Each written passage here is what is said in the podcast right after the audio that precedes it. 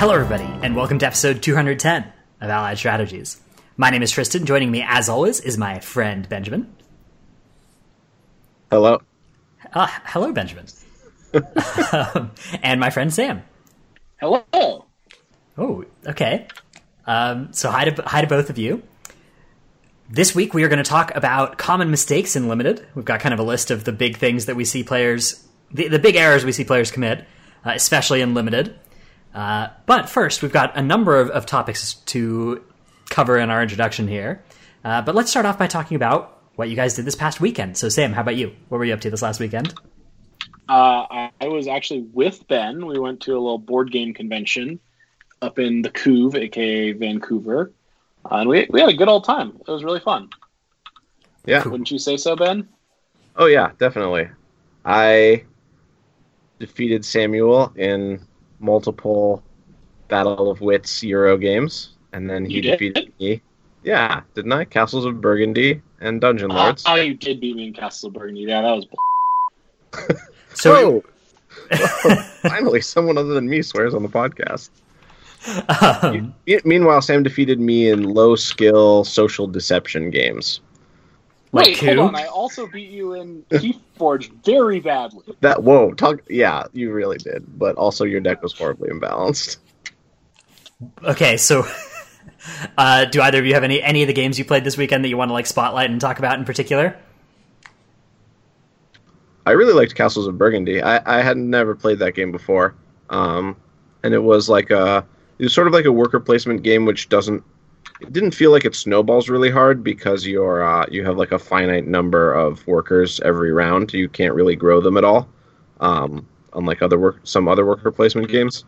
And I don't know, it was like a lot of planning and a lot of sort of looking at what your opponents wanted to do and like prioritizing taking actions that they wanted to do so that you wouldn't get blocked and stuff like that, which is all all all elements that I enjoy in worker placement games. Uh, Sam, how about you? What, any, any, games that stuck out from this weekend? Um, I mean, Castles was, I think, the game that I enjoyed the most that I wasn't sure if I was going to like. Uh, I was also really impressed by. We played a game called Root. Ah, is, I played that. I've played that. Yeah, that game yeah, was sweet. It, it was cool. It's an asymmetric uh, territory control, sort of, but also kind of army building. I, I don't know. I don't know exactly what the right way to describe it is, but I thought it was really fun. Yeah. So you're you're neither army building nor controlling territory if you're some of the characters. So it's really right, cool. Yeah, yeah, yeah, that's the thing. Like, yeah, we the, the game we played. Uh, I was sort of the like normal-ish army building people. Uh, ben was sort of the insurgent army building people that sort of start out with nothing and build their armies in a really different way. Uh, another friend of ours was a uh, was like the opposing force to me, and then John Stern was the vagabond who's like totally doing his own thing, uh, just like a, a random adventurer kind of who wins via helping people enough, which is like a, just such a different thing to have in a game like that. Yeah, I remember playing that game. I, I played as the vagabond, and, I, and after I played, I really wanted to play as like everything except for that boring usual like normal one that you played, Sam.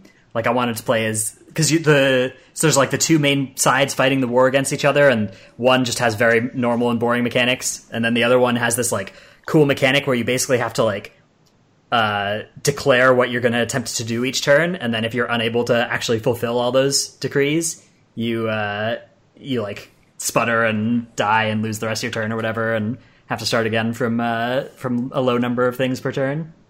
Yeah, I, one thing I will say about that game though, while, while I thought it was really fun and cool, um, just explaining the rules took a really long. Like, it is not a simple game. Yeah, and and the rules like you you don't get a lot of equity of explaining the rules to multiple people at once because pretty much everybody has a unique set of rules for what they have to do. It also felt really important to know what the other people did. So like that that added a little layer of complication, I would say. Yeah, I, I think that's that's definitely a big drawback of it, but I, I really enjoyed playing it as well.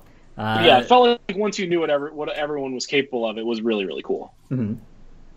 Yeah, awesome game. Okay, uh, so another piece of news that we would like to cover here at the top of the show is that there is an upcoming banned and restricted announcement. Now, you may ask, didn't we just have a banned and restricted announcement? Yes, we did, uh, and there were no changes. And the next one was then slated to be in November, uh, but they have now moved it back to in two weeks. We're going to have another banned and restricted update. Uh, ben, what do you think the significance of this movement is? Well, I assume that they got all the lists for the Mythic Championship and were like, oh crap, that's a lot of copies of some card. And so they got a little freaked out and wanted to give themselves a little bit of leeway in case they want to ban something. Aren't they allowed to just do like to just do an emergency ban whenever they want? Like this is kind of a weird half measure between an emergency ban and, and a scheduled well, ban. I think the phrase emergency ban has been like misused. I don't believe there was ever an actual emergency like whatever the memory jar ban was, I think um, was like a different kind of ban, but I think it was similar to this where they just announced another banned and restricted day um, like just in case. Uh, I, I don't think that like they've ever actually just like one day without warning said such and such is banned. The, the closest thing I think to an emergency ban was when they uh, banned Felidar Guardian after having not banned Felidar Guardian, Guardian in the announcement they made like two days before. They yeah, kind of so, changed their mind on that one. So very similar to this, in other words. That one yeah. I think is more an emergency than this. Like this is still two weeks' notice of when there's going to be mean, a change. I think, I think in this case they did this because they didn't want to pull the rug out on the Mythic uh, Championship players. They don't want to like, or and they don't want to officially have killed the format before the Mythic Championship even takes place.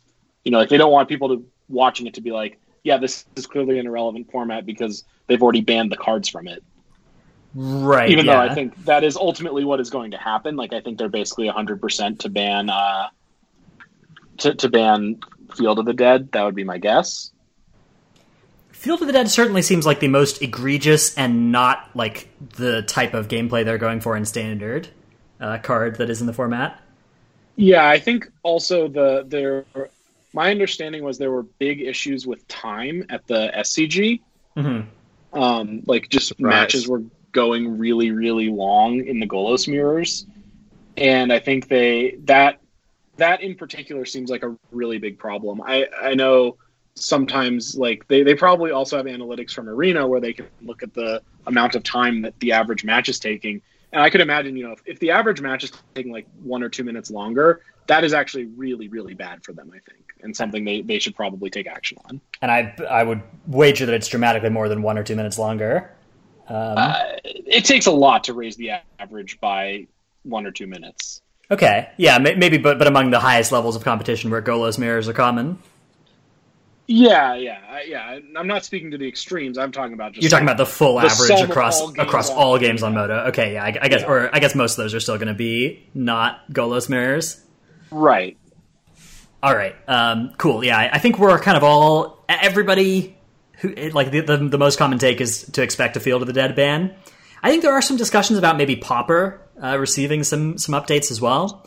I'm not there a Pauper player. Are, There's just no chance they would show. schedule there's well, just no chance they would schedule an emergency ban to ban something in Pauper. That's true. Like, yeah. I'm sorry, do, but do the Pauper think... community is like ridiculously small fraction of Magic players. Well, they, they might do it once they're in, the, you know, once they're making a second ban announcement. Sure. Yeah, but... exactly. Like the, it's it, if it's if it's ban announcement anyway, and it's clear that Pauper needs Astrolabe or whatever banned or Ephemerate whatever the I just have a really the problem card is.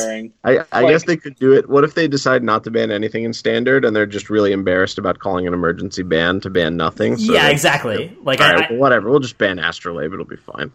I, I think that might like I think that is probably what they would do if they decide they don't want to ban anything in standard after all. Um, although I, I really don't see much downside to banning Field of the Dead, like even if it's not oppressive in tournaments in the next two weeks. Oh, I think there's some downside. Like now that the way people are interacting with Magic is through Arena, if they if they ban a card, like if they ban Field of the Dead on Arena, they can't really do anything to correctly compensate players who like crafted Golos and all these wacky one-off lands that they now don't really have a good use for. Like that that that is a very real cost, I think. This this is not really different from how it's always been though. Like they ban a card and all the cards around it tank in value. So you're like, well, I guess I could Yeah. sell my Golos for ten cents. On Arena, though, it But is it is I- kind of like th- this is this is something that hasn't happened to people who exclusively engage with Magic through Arena yet. So Yeah, the first time it does, more just I mean. happened. Like Yeah, but the, the- they had this whole big renewal season. Like they really planned for it. They had Standard 2020 going long before the rotation actually happened, so that like people were already ready for it. Um, and they gave everybody a bunch of stuff with the the renewal. Like I, I think they're doing they're trying pretty hard to not lose all the arena players every rotation. And I, I think that they're going to have trouble the first time they they ban something and uh, effectively invalidate you know 20 rare wild cards that people have spent uh, on the deck. I, I don't know what the right solution is for that though. Like the, there, maybe there's a clever answer for what they can do, um, but it's tough. Yeah, I, I, I don't know. I don't know what I don't know what it is. All right, let's move on to our main topic via thanking our good friends of the podcast and illustrious friends of the podcast. And one of our illustrious friends, actually our current our current uh, longest standing illustrious friend, has requested that Sam be the one to read their name. So Sam, uh, you may respond to that request now. At this time, Allied Strategies will not be honoring such a request. We appreciate your interest. That is all I have to say on the matter. All right, that uh, illustrious friend for now. You know, we'll have to see what happens after they they hear that you know brutal uh, rejection of their request. I- Is Kiki Jiki. Uh, other illustrious friends are Winchester and Kyle. Welcome, Kyle. Then our good friends are Adam, Matt, Britton, Kyle, Ari, Eric, uh, Zach, Sam, Duncan, Baptiste, Wilson, Tobias, Paul, Ryan, Jarvis, KU. Uh, what is what, what what was the thing Ben that Jarvis had requested here? Was that we could Uh, like make up something Jarvis for requested we say his full name Jarvis KU, but then I negotiated that we would be able to replace his middle initial with any letter or any word that starts with a hard C sound. okay So I would like to propose the first word be quality. okay Jarvis Quality U. Uh, Booster Therapy, Caroline, Ari, Will, and Phil. Thanks everybody uh, for the support over on the Patreon. And we have a Patreon question of the week this week that Ben has been extremely excited about ever since I pasted it into this document.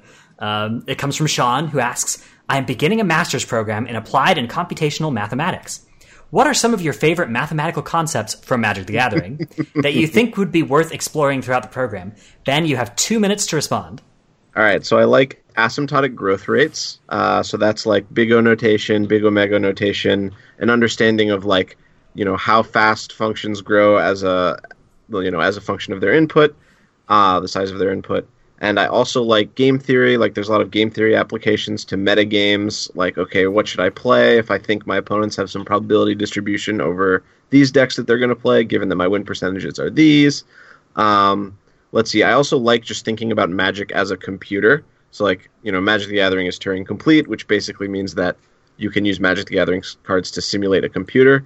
So that's sort of a fun little like fact that that's interesting to think about. I'm sorry, your time is up. Let's move on That to was our. not two minutes. There's okay, no all right, fine, minutes. fine. I was just uh, thought it'd be funny to cut you off a little early. Continue, continue. No, no, it's fine. I, I see how I'm treated. Okay. Uh, let's move on to our card of the week segment. Sam, what is your card of the week? Oh, my card of the week this week is Killer Whale. It is uh, blue, blue three, so five mana total for a three five. That's a whale. I assume it's still a whale. Uh, and it has blue Fish. Killer Whale gains flying until end of turn. And I really like Killer Whale. I just think this card's super cool. I don't really have anything else to say about it other than it's like a whale jumping out of the water, uh, about to like snap up and eat. I think it's the Weatherlight, but it might be a bug. I think it's the Weatherlight though. Uh, and yeah, it's just it's just really cool, right? Yeah, I remember get- this back in Vintage Masters uh, being a good card. I Yeah, also it's- it's a- remember playing in Vintage. It's not it's not a bad card or anything. I'm just super. I just think it's really neat. Did you hit random card, Samuel? No, I was looking at Killer Whale at work today because I, I thought about it and I really like the art on it and I think it's a really cool card. All right, fine. That's that's really all I got. There's no there's no sinister cheating behind the scenes here. I just like Killer Whale. That's all. Ben, what is your card of the week? My card of the week is Moonlit Scavengers. Moonlit Scavengers is a six mana four five, costs five and a blue. Uh, it is a Merfolk Rogue, so notably a non-human. And when Moonlit Scavengers enters the battlefield, if you control an artifact or enchantment, return target creature an opponent controls to its owner's hand. This is a common in Throne of Eldraine Limited, and it is one that I have been pretty impressed with in my games. Um, you know, Man-o'-War type creatures have always been pretty good in limited. This one has a hefty body for the mana cost, and while you can't always trigger uh, the the ability, I found that it's not very difficult to do so. Um, blue has blue and blue and white both have like enchantments that enchantment and artifacts that like are removal. So if you just have one of those, and those tend to lie in play a lot, right? So if you just have one of those lying around, then this thing will be on. And then also the the, the blue one of the blue sub themes is like having artifacts and enchantments, so it's pretty easy to just pick some up. There's a lot of artifact creatures in the set, um, and I've just found this card to just get a lot of tempo and just be a, a pretty big body for the format. And you can just start attacking people if you start, you know, casting these over consecutive turns. Like it's pretty easy to just put the screws to your opponent. Yeah, def- definitely a good card in this format. Uh, you know, the, there's like incidental food tokens. There's witching wells lying around. Um, there's some, yeah, some very, especially in blue white. There's a bunch of very good artifacts available. Uh, I will say that that I lament the arena, the era of arena um, design. That this card doesn't bounce your own creatures. Yeah, like, th- that would make it a lot better. Yeah, it would be really good with adventures. Then it would, and it would just be really cool. It would add a add an extra layer of stuff you can do with the card, make the games more varied, which which I think would be really cool. But. Dude, speaking of arena design, this set has got a lot of not friendly arena design going on. Like Gilded Goose requiring like seventy kick clicks to uh, make me mana. Uh, I think that's not, kind of a thematic thing, though. Not working like, with autopay and everything, yeah. It's not easy to get the eggs out of the golden goose. You have to do a lot of coaxing. I think yeah. that makes sense. That makes sense, yeah. Um, my card of the week is Realm Cloak Giant. Realm Cloak Giant is the, the 5 white white 7 7 vigilance with the adventure for 3 white white to destroy all non giant creatures. Uh, this card, of course, we talked about a little bit last week in the Golos deck. Uh, does well there. Absurdly broken and limited, just unbelievably broken and limited. But my problem with this is actually the animation of cast off on Arena. It's this big fist that comes down and smashes the table, and that looks really cool. And it destroys all the non-giant creatures, and that that's really cool. My problem is that that's not what's happening in the adventure card. Cast off, like th- this giant is cloaked in the realm. He's he's wearing or the, the entire like landscape as a cloak, and cast off is supposed to be the giant casting off the cloak, like throwing the cloak off, and that kills everything uh, except for the other giants. Uh, so there's not really an, an, appropriate, you know, time in that for there to be a hand smashing against something. Uh, so that's my that's my issue here. Yeah, All right, I think that that sounds legit to me. It does look very as very much as pretty. I hate to admit it, it, is a valid criticism. The, the animation is good though. It's just it's it's wrong. It is good though let's move on to our main topic. Uh, finally, um, where we'll talk about common mistakes that people make in limited. Um, so originally, we, we were going to talk entirely this episode uh, about like when you have a card that has an alternate cost or you know a, a special condition, a condition, a conditional effect, uh, and when you should choose to pay that like additional cost or wait for there to be a target. If you have something that like destroys an artifact, for instance, when should you wait for your opponent to play an artifact so that you can then get the value from this? Uh, or if you have a you know a pump spell uh, like a Garenbrig Carver, when when should you you know cast it as a three two versus hold it for when you'll get good value on the trick end of it?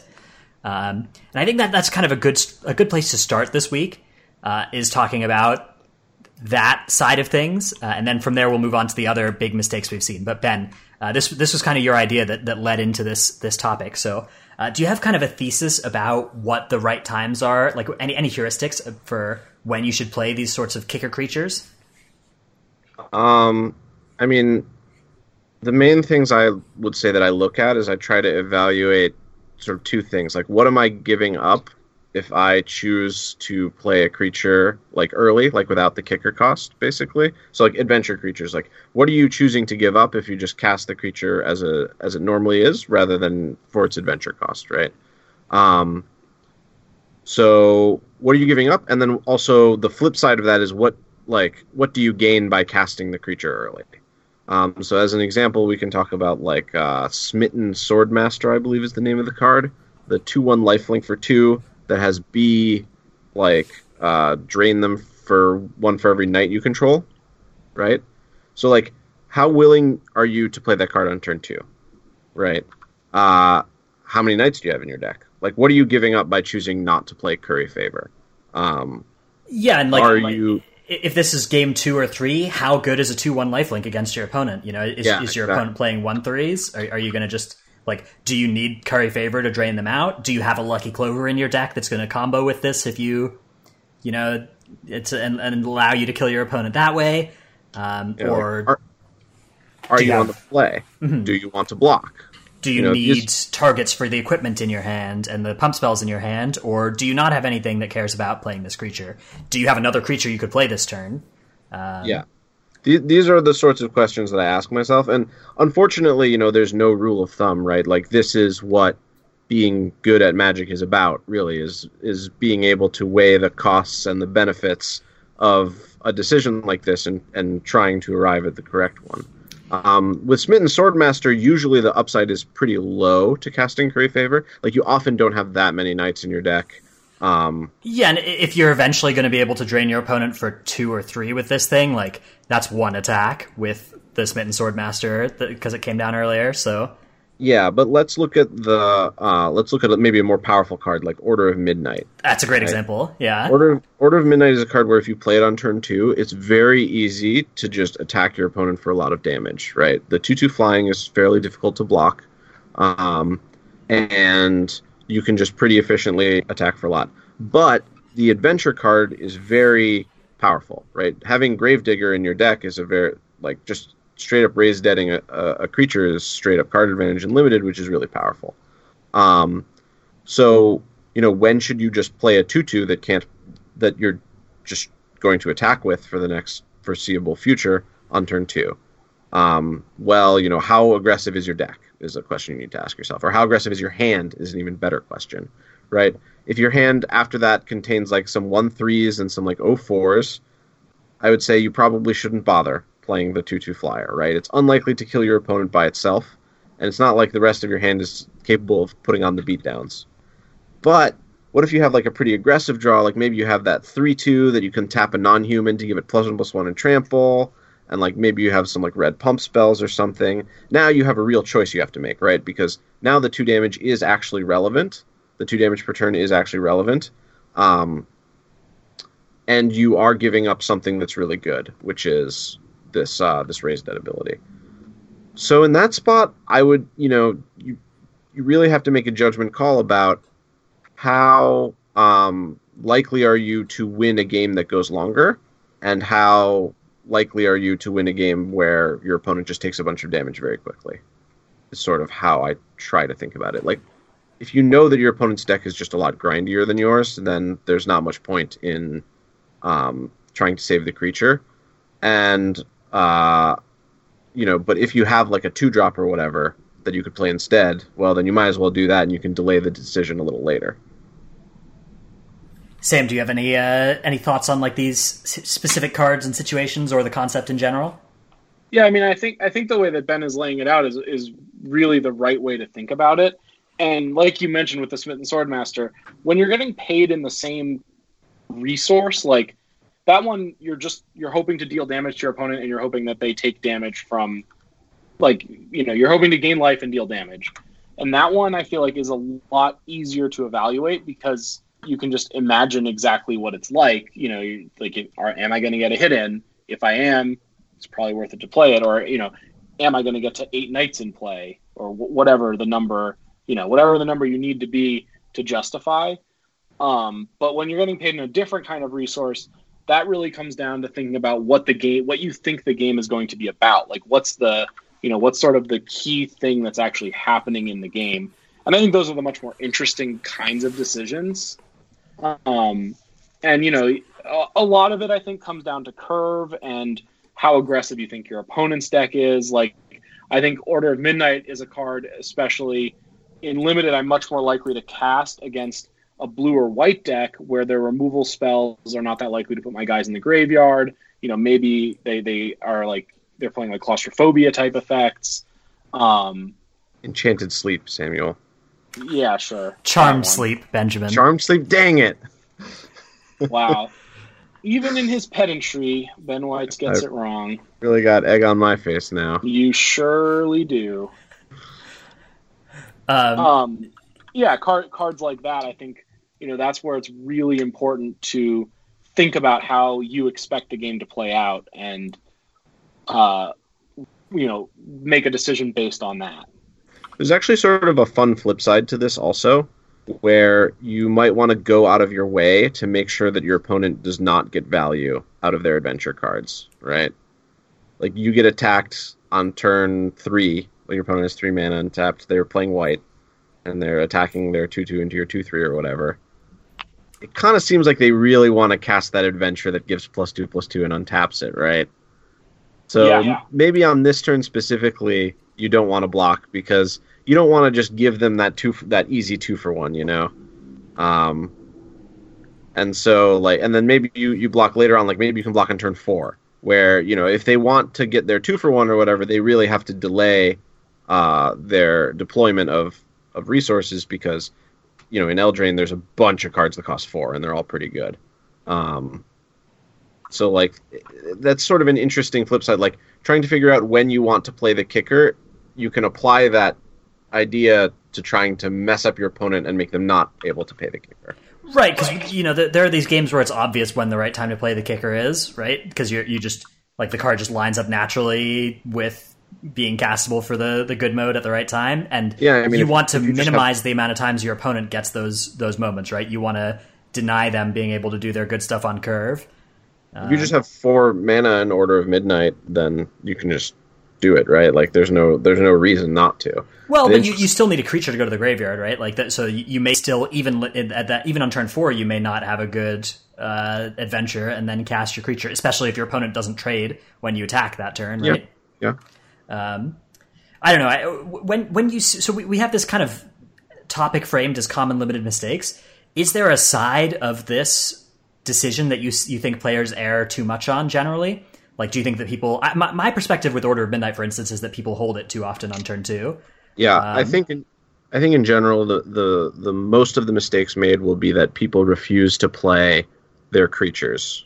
They like they must cast the adventure, they must get the value, so they refuse to play their creatures when they when they really should. Like sometimes you need to cast Shepherd of the Flock on turn 2 and start attacking your opponent because your opponent you know, if they just don't have a 2 drop, then all of a sudden they take a lot of damage and that that's worth something, you know, that's worth a lot. Um and I've seen I've played against people on Magic Online who just don't play a creature, don't play a creature, don't play a creature, and I'm like, oh, thank God I can claw back into this game. And then way later, like they use Shepherd of the Flock to like counter my removal spell or something, and I'm just like, I'm pretty sure they've had that card in their hand for the entire game. So thank God they didn't play it earlier. Yeah, I, I think there's something innately fun about using your cards in the way that it looks like they were intended to be used. So people tend to want to, you know, tend to prefer to do that. You know, so like I think that's the thing you kind of have to fight against is your natural inclination to uh, to make sure you get that extra value when really maybe you didn't need it. Yeah, I mean, there's value in playing a card earlier, uh, and that is something that is not written on the card, but uh, you need to needs to factor into the decision also. Yeah, there's there's actually a famous Mark Rosewater story where he was he uh, you know I, I don't know how true it is, but he said he was playtesting with some people in design, and he was playing with Kavu Titan, which is a two mana two two that you can kick to make into a five mana five five trample, and he was saying he would never cast it on turn two, and his win rate was a lot worse than if he had just if it had just been a Grizzly Bear in his deck. He would have just been better off which is an interesting thing to think about. You want to make sure that you're not that that's not happening to you. Yeah. Right? Yeah. The, the uh, you, you don't want extra options on a card to lower your win rate. That's bad. Um, I think uh, one thing that I I feel like I sort of hinted at but didn't really address is I think one of the most important things that factors into my decision is am I going to have time to cast the kicker? Right? Like how how spoken for is my mana over my next several turns? Right? Sometimes you just look at your hand and you just have it planned out, right? Like it's like all right, I've got a 3 and then a 4 and then a 5 and then on turn 6 I can play two spells um and like, you know, after after that maybe I'll have some mana to spare. So now I have to decide do I want to play my Order of Midnight or do I want to save it for like later on in turn like 7 or so? And at that point I think like, you know, if you've got your mana set up for the next 3 turns, if you've got spells to play, just just play the thing and and get the beatdowns on, you know? Like you'll draw more cards, you'll draw more spells to play. Um, especially in this format where there's so many other two for ones. Uh, yeah, and, and, ways to spend your mana as well. So like you you you know spending your mana on the turns when you if if you have an option that lets you spend your mana on a turn when you otherwise wouldn't be able to, you should probably take it because you're not gonna you're not gonna have a good turn down the line where you don't have stuff to do necessarily. Yeah, I, I think in this format in particular, the black decks just don't run out of cards very much. Mm-hmm. Or if they do, they top deck Forever Young, and then you're just like, oh god, why? Yeah. yeah. All right. Um, let's move on to our next common mistake here. Sam, this one is yours to uh, explain, but let's let's talk about the mulligan phase. Where do you do you feel like people make mistakes the most with mulliganing and limited? So I think this comes up mostly when players are coming from a constructed background. They are going to be pretty tentative about or about keeping uh, hands that are missing things in limited, and I think that's a big mistake. I think specifically in limited, there you you need to be willing to keep more hands that are you know missing one thing or one card away or even maybe two cards away just because the nature of the format is is so uh, so card dependent. Like it is so frequent that cards just trade one for one for a long time and you know eventually maybe you end up uh, the person who's up a card from whatever early exchange just ends up winning the game. That you really, really need to just value your cards very highly. I think that's the most important resource, and a lot of people, you know, don't understand that innately because it's it's different than constructed. In constructed, you know, it's it's suicide to to miss your two drop or to you know, especially in something like modern if that's where you're coming from. Uh, so you really try to mulligan aggressively to make sure that doesn't happen. And I think in in limited you can it's just okay to to have a hand that's not perfect. So you should not be worried about that. Yeah i think you do you think that's still true in eldraine when there are so many ways to recoup the lost card? Because a, a card's difference is much less impactful when both players draw you know the like half their deck or whatever. The difference between 19 and 20 cards is not nearly as important as the difference between 11 and 12. Um, that's true. I do think Eldraine is uh, a little different, but I would still say, yeah, I, I, would still say on average, my answer is yes, that you probably shouldn't mulligan very often. Um, it, it does definitely change, and like Eldraine has some weirdness going on, I think, where some decks are really hyper focused on very specific cards. Um, like a, a, a, card that comes to mind is Improbable Alliance. I think, you know, if you're an Improbable Alliance deck, you really do build your deck around that card to to a pretty extreme degree. Um, but I, again, I would I still think you should probably just not be afraid to mulligan or not be afraid to keep hands that don't have cards like that if the rest of your deck is good. Yeah, I think that keep keeping a hand like just the odds of having a good six card hand are, are, a lot lower and limited. Like you're not you're you usually you don't have a card that's clearly good to put on the bottom. Like you just have seven cards that you want after you mulligan to, to and you just have to put like a valuable resource on the bottom of your deck. Uh, whereas in constructed, you often get to like put something redundant on the bottom, uh, and so six card hands are often like not that much worse than seven card hands. Uh, but I think that I think that the average quality of a six card hand in limited is is quite a lot lower than it is in constructed. Yeah, I agree with that. Relative to a seven, so I think that mulliganing is is quite a bit worse still. Uh, although it's it, it is miles better than before the London Mulligan.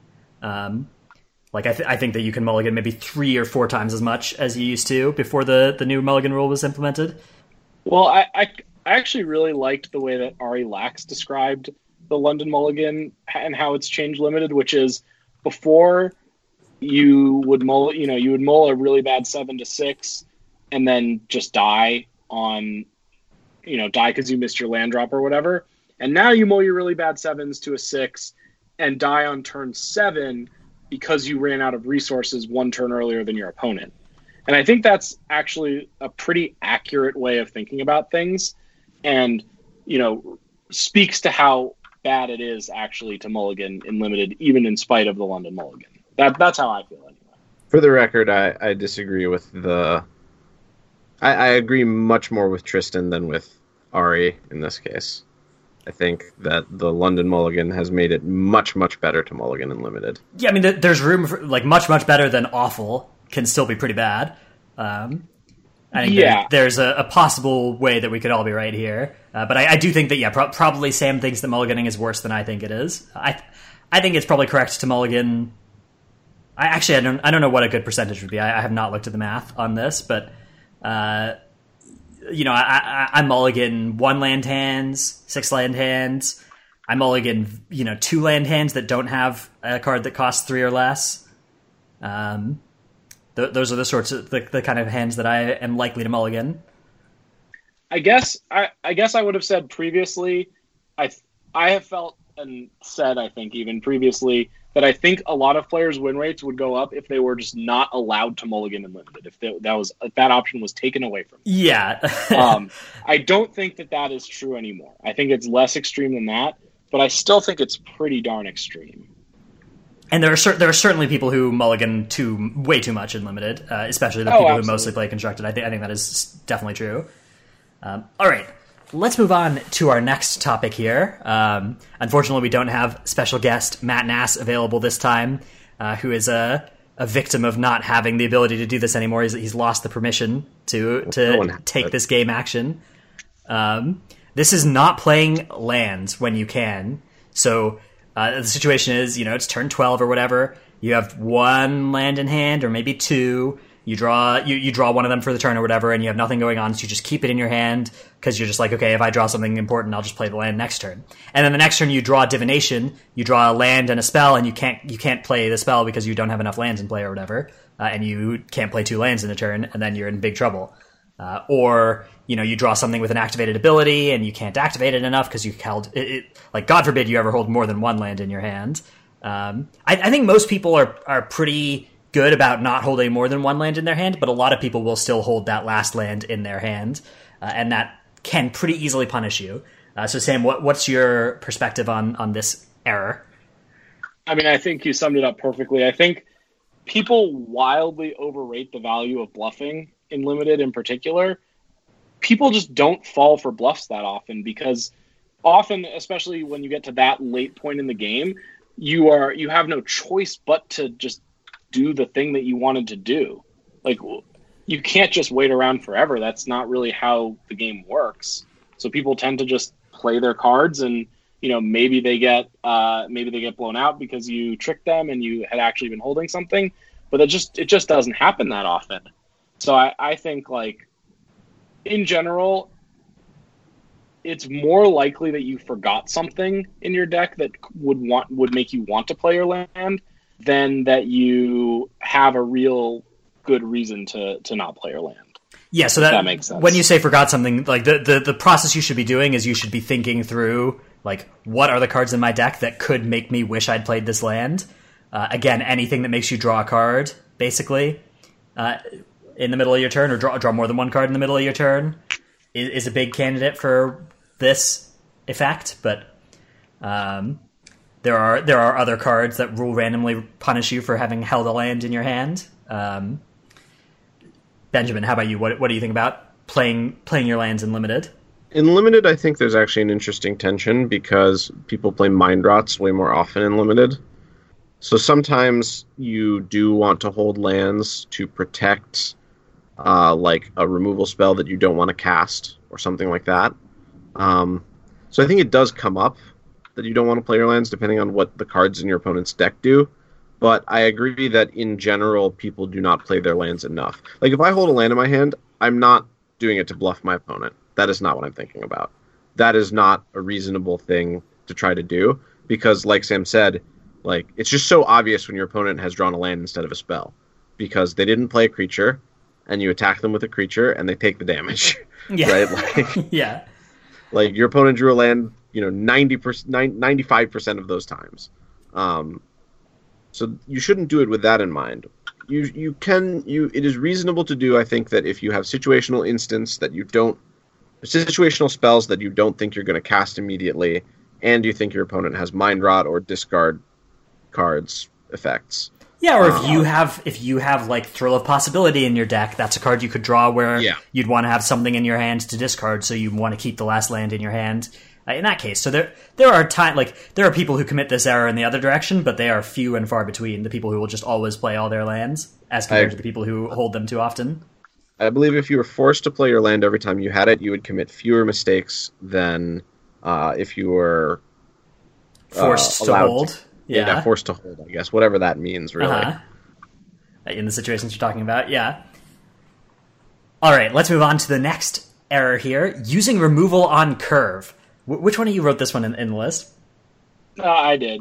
All right, so w- what what is this, and which side of like should you or should you not be using removal on curve? I think generally speaking, Hold on. people tend I- to go. I like ahead, that Ben. Tristan doesn't know what the answer is. Well, it, depends. You know, it, it, there. The, I believe again, there's mistakes to be made on both sides of this. Um, but I don't know, Sam. Explain explain it to us. Teach me. Okay, so what I was thinking when I said when I put this was, I feel like it is not that uncommon that I see newer players use their removal uh, because they get to use all their mana this turn, and they've learned that using their mana each turn is good, which is definitely true. Um, but there are limits to that. And Okay. So like removing an unimportant creature. Uh, So yeah, so this would be like you know using your removal spell to kill a two-two when you're planning to play a two-three on turn 3 Mhm. and that's just not a good use of your resources. And So- that, yeah, that the like, better the better strategy is like if you have if you have versatile removal that can answer more than just the type like okay some, sometimes you have a card like shock or whatever right? If, if i have shock and i have a, a, a turn that it fits in and i can kill uh, something with two health i'm pretty likely to do that unless i you know can foresee a situation where i'll be able to use it uh, for value like for to blow somebody out. Uh, or if i if i have you know reave soul or whatever and my opponent has a three power creature i'm pretty likely to kill that with reave soul uh, but I guess I, I guess even then, if it, it depends on if I have it answered with creatures as well. Because if I if I have a creature that's holding that off, then I'll save it for a flyer or whatever. But if I don't, then I'm I'm pretty likely to just cast that on curve and you know stabilize the board, right? I mean, it yeah, just I mean, de- it all depends, right? Like sometimes you don't shock a two-two because you're intending to play a two-three. Right. Then your opponent plays another two-two, and you don't draw a two-drop, and you're like, well, like if my plan is to not shock again and then play a two-three, and then they remove my two-three, like all of a sudden that's a lot of damage I've I'm taking. Like maybe I just need to cast this shock on a two-two, even though I'm going to play a two-three just to like prepare for the worst case scenario or whatever. Mhm. Like that's a sequence that I think comes up pretty commonly. But flip it and be on the play instead. There's no way you're just going to shock a two-two on turn two when you're intending to play a two-three. It's just not. It's not going to happen, you know. Yes, uh, uh, d- definitely. Any anytime you remove a creature that does not need to be removed, uh, I think that's that's generally bad. I yeah, think- I think the the thing here is a failure to think for to have a plan for the like a holistic plan for the game Yeah. is usually the the error that's being made. When you're casting a removal spell, you should ask yourself, what goal is this accomplishing? Like, uh, like if you cast a removal spell on curve to kill a blocker and get damage into your opponent, that is a goal, and maybe that's something you want to do. Like, you shouldn't just be casting your spells just because you can, right? Uh, Not the not the removal spells. Yeah, I mean the creatures you kind of do just throw onto the battlefield because you can when you can. well, but yeah, they have diminishing. There's there's a host of reasons why it's better to spend mana on on creatures and proactive cards than on like reactive cards. Namely, that proactive cards usually require a turn of investment before they start paying off. So the earlier you invest, the better. Uh, whereas the removal spells are, you know, flexible and and, and happen immediately. Um, But yeah, they, they they tend to get better the later you play them because you'll have more information about what targets are available. yeah. All right, the next item on the list is low value blocks. Um, Sam, what what is a low value block? Um, so I guess I would describe this as typically it is blocking with a creature. Uh, it's it's a little format dependent. It usually is in a format where there's a particular spell that uh, or a particular creature usually that gets value coming into play. So like Direfleet Daredevil, uh, maybe creatures like Forge Devil that ping for one. Direfleet Daredevil's not the one. Direfleet Di- uh, Fathom Fleet Cutthroat is I think the one you're thinking of. Fathom of. Fleet Cutthroat, sure, yeah. Yeah. that's that's the one. Um, you know, cards like that where you're not getting uh they're they're they're probably have to play them anyway at some point, and it's usually not that good to block like let's say if your opponent attacks a one three into your two two, it's often not worth it to block if if there's a permanent they could play that gets incidental value out of that. Yeah, so Now- Feral Invocation in M20, right? E- even cards like um, like Garenbrig Carver, it, it kind of fit into this uh, thing, like the the adventure pump spells. Uh, if it you know is a good turn for them to to do those effects. Um, Yeah, absolutely. we're not talking. So the, yeah, there's a, a specific set of cards that give your opponent you know two for one um, levels of value, basically, uh, and you make you want to make sure you're not blocking when you don't have to and playing into those cards. Uh, what we're not talking about is blocking, you know, when your opponent would have to use a real card to make it a like to, to win the combat, right? Like that's that's a good block to do. Um, but yeah, Yeah, so that's sort of on the opposite side of this is uh, I think another mistake people make is not blocking when you have uh, a block that would cost your opponent substantially to uh, t- to use their combat trick. A lot of people think, "Oh, I'm going to play around this combat trick," and what that means to them is I'm not going to lose a creature to a combat trick, which is not really what you want to do. You want to you know make, make try to make the trades happen on your terms in, in ways that you are okay with i guess is what i would say Yeah, because if you force your opponent to play a two mana combat trick on the third turn to remove your two three or whatever, you're kind of forcing them to use removal on curve um, on an unimportant creature. Like that, that's close to the effect that you're having when when you make that block. I, I don't know. It depends on your hand there, right? Like if if you have a way, an instant speed way to blow out a combat trick, uh, and you're reasonably going to be able to hold that up soon.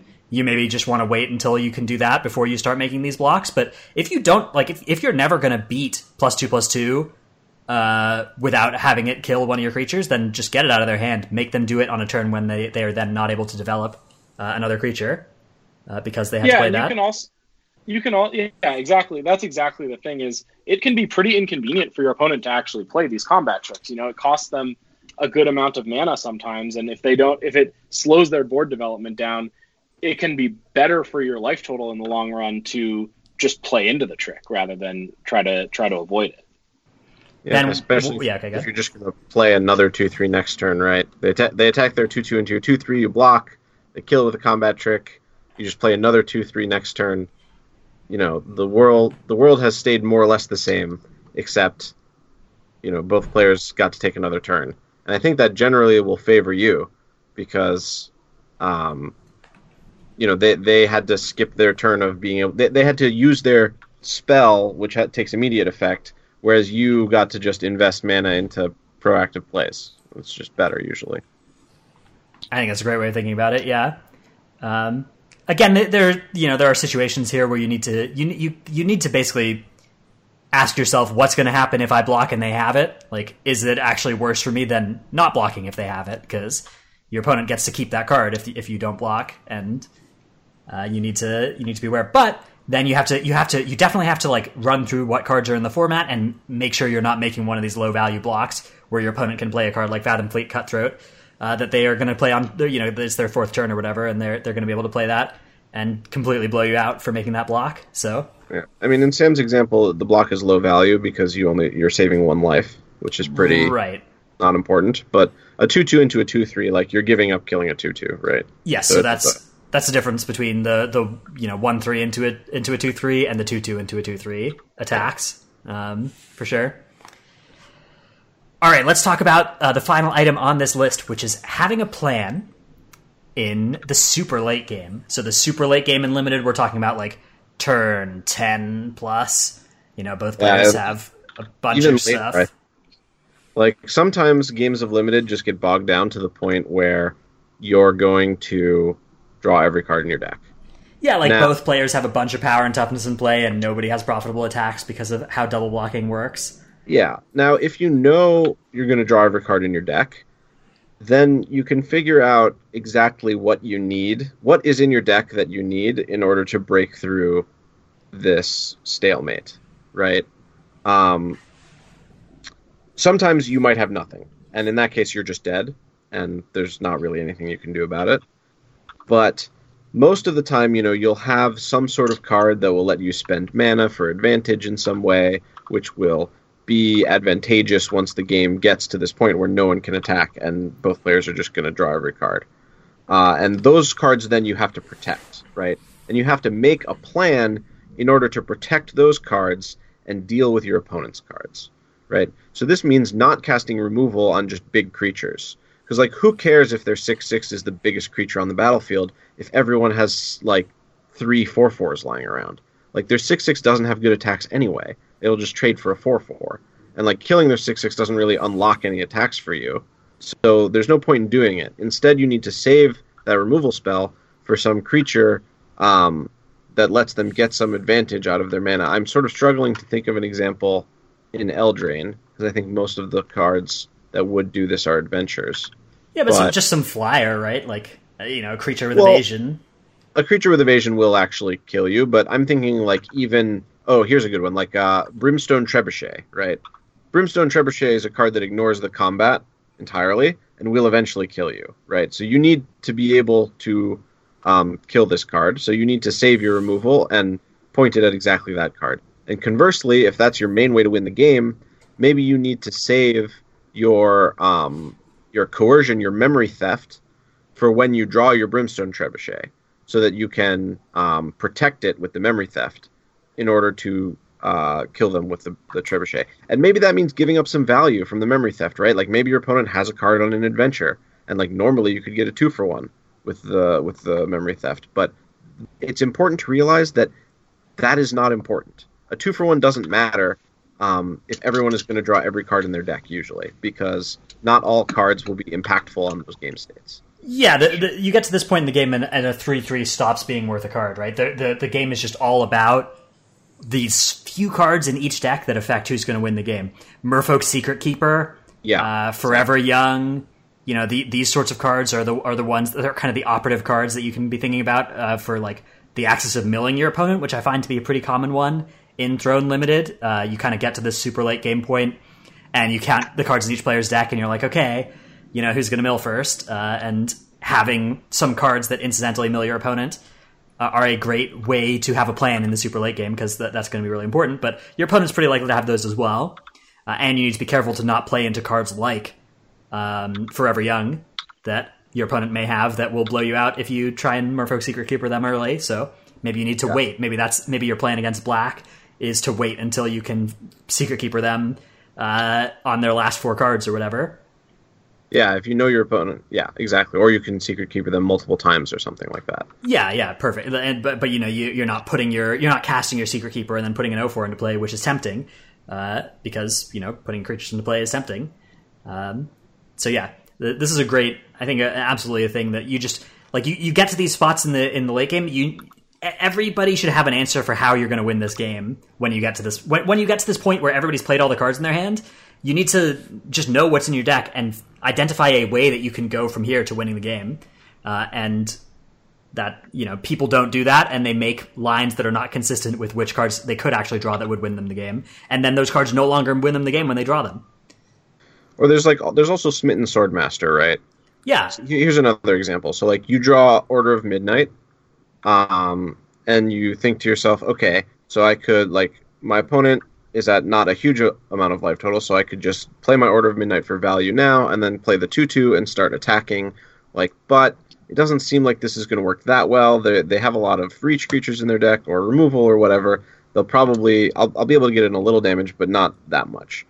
So maybe it's better to just save the Order of Midnight for like eight turns from now, when I'm going to have every knight in my deck and play, and I can play the Smitten Swordmaster and then kill it with my own removal spell, maybe, or sacrifice it, or suicide it, or something, and then use the Order of Midnight to bring it back, and then deal the the final points like that. Maybe that's the the real strategy I should try to do. Um, you know, these sorts of decisions can come up, and just having this vision, being able to recognize what an extremely long game with your deck is going to look like, um, is something that you can do even like without being in the game. Because once you know you're going to draw every card then you can just figure out what the game is going to look like. And I think it's a characteristic of a good drafter that you will draft something that does this, that wins you a super late game, uh, and you'll prioritize picking up something that actually allows you to win that sort of game, or you'll make a deck where you just accept that you're not going to win those games. Uh, yeah i would say it's important for some decks but you know if you have an aggressive deck or whatever it just doesn't really matter That's true, yeah. Um, but if you try to draft a mid-range deck without a plan like this, I think I think you're gonna you're doing yourself a disservice, and you should you know sacrifice some quality to put in the types of cards like Smitten Swordmaster plans that actually do eventually win the game. Uh, if in this board stall, Sam, we haven't heard from you on, on this uh, having a plan in the super late game topic. Uh, do you have any input on any of the stuff we No, said I, about it? I mean, I, I think Ben summed it up really, really well. I think that is this is exactly the kind of thing that you need to do, and exactly the right way to think about it. Um, particularly, you have to recognize that, uh, especially, I think this applies in Eldraine Limited. Uh, doing nothing is not actually an, an end game. Like, I've drafted some decks that are like, wow, this deck's really grindy and really good at playing long games, but it didn't actually win the long games because I would lose to, you know, other people who were playing with like Merfolk Secret Keepers or Folio of Fancies or whatever, like just random cards that I was unprepared to deal with. Um, and so then their late game was going over the top of mine, and the whole point of my deck was to get to the late game. So I was like, it, it, you were almost 100% to lose in those matches. And I think being able to recognize also not not just when particular games reach that state, but when you've drafted a deck that is likely to go to that state. Um, you know that you need to have a plan for those long games. it's really fun to just board in horrible creatures because you just know that you can't win a super long game Yeah, yeah, I think Folio Fancies is the cut- type of card where you just your opponent plays a Folio Fancies in game one, and you just look at your cards and you're like, okay, well, none of these beat Folio Fancies, so let's put in this uh, two mana two two and But- see if we can kill our opponent. It's great when you do that and then they just board the other way because they're just assuming that they're in a like a mid-range mirror so they have like a bunch of memory thefts in their deck and you just play horrible creatures and just try to kill them and it works. It's so funny. I love limited. Yeah, but that, that, that I've executed that plan and constructed as well. Um, like uh, I played a, a blue white control deck once with just eight two mana or one mana two ones in it that I'd board or in the sideboard that I'd just bring in and uh, try and murder you know some opponents. Uh, that actually sounds awful it was not good. Um, I was very new. This was my first standard format. Um, all right.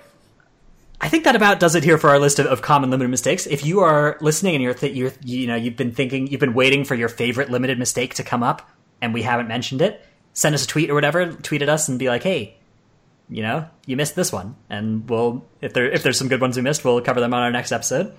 Um, but I think we I think we covered a lot of big ticket items uh, that I, I see when playing against people or when watching streams of less experienced players uh, playing limited, uh, or even sometimes more experienced players. Especially the I think that there a few of these items are ones that like constructed specialists will make when playing limited.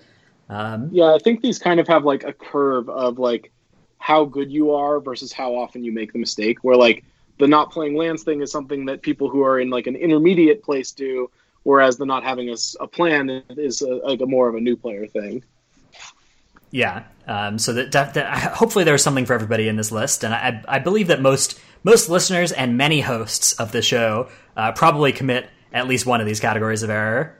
Um, let's move on to finishing our show though with an end story, and this one actually relates a little bit to the the mug topic from last week. Sam, what what is the, what is this end story? Okay, so uh, Ben and I went to the Couve this weekend for for a board game convention, which is also where Caroline and her family happen to live. So we went over to her house for dinner on Sunday night, and that was great. We had a, a really nice dinner, and afterwards, uh, myself, Ben, and John Stern were playing some board games while Caroline was playing the uh, one of the like win one of everything in standard challenge on Arena. Um, and at a certain point, her mom comes into the room and uh, has been asking all night, you know, oh, does anyone want anything to drink? Does anyone want tea, any coffee? And finally, Ben says, yeah, I'll, I'll take a San Pellegrino. And she brings it to him, and then she brings him a mug to go with it and goes, all right, here, you know, here's your San Pellegrino, and here's a mug, and you can keep that mug, by the way.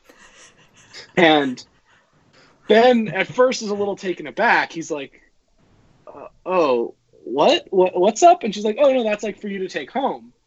And the whole time, Ben, it, it, like me and John are just laughing hysterically as this whole thing is going on. And Ben is kind of trying to politely refuse it. And she starts to get offended, which is really funny. She goes like, like, well, that's very rude. You don't want to take this mug that I that I got for you home. And of course, the whole thing was a setup the whole time. I was she was just playing the part. I was trying to figure out if she knew about when I refused Caroline's mug. I was asked. I asked her like, "Oh, did, wait, is did you talk to your daughter? Is this, she, you know?" I I couldn't figure out the right way to phrase it. And she played the part perfectly. Oh my god, she got me so good. I I had no clue. She was It, it was a perfect actress. Did you end So, up you taking know. the mug, Benjamin? No, of course not. oh, that's a shame. Once he learned it was all a con, he, he gave up. He gave it up. I was never intending to take it home. Really, even if it was like a, a tradition in their family or something. Oh come on. Who has a tradition of giving mugs? What do you mean, dude? That, that this was the second person in the family that had tried to give you a mug. That is well, I true. know, I know we're not going to get uh, a good friend subscription from Tim Muggiver now. That's for sure. Oh no, what a shame. What will I do? All right, that is going to be all for us this week, though. We will unite again next week for more Allied Strategies.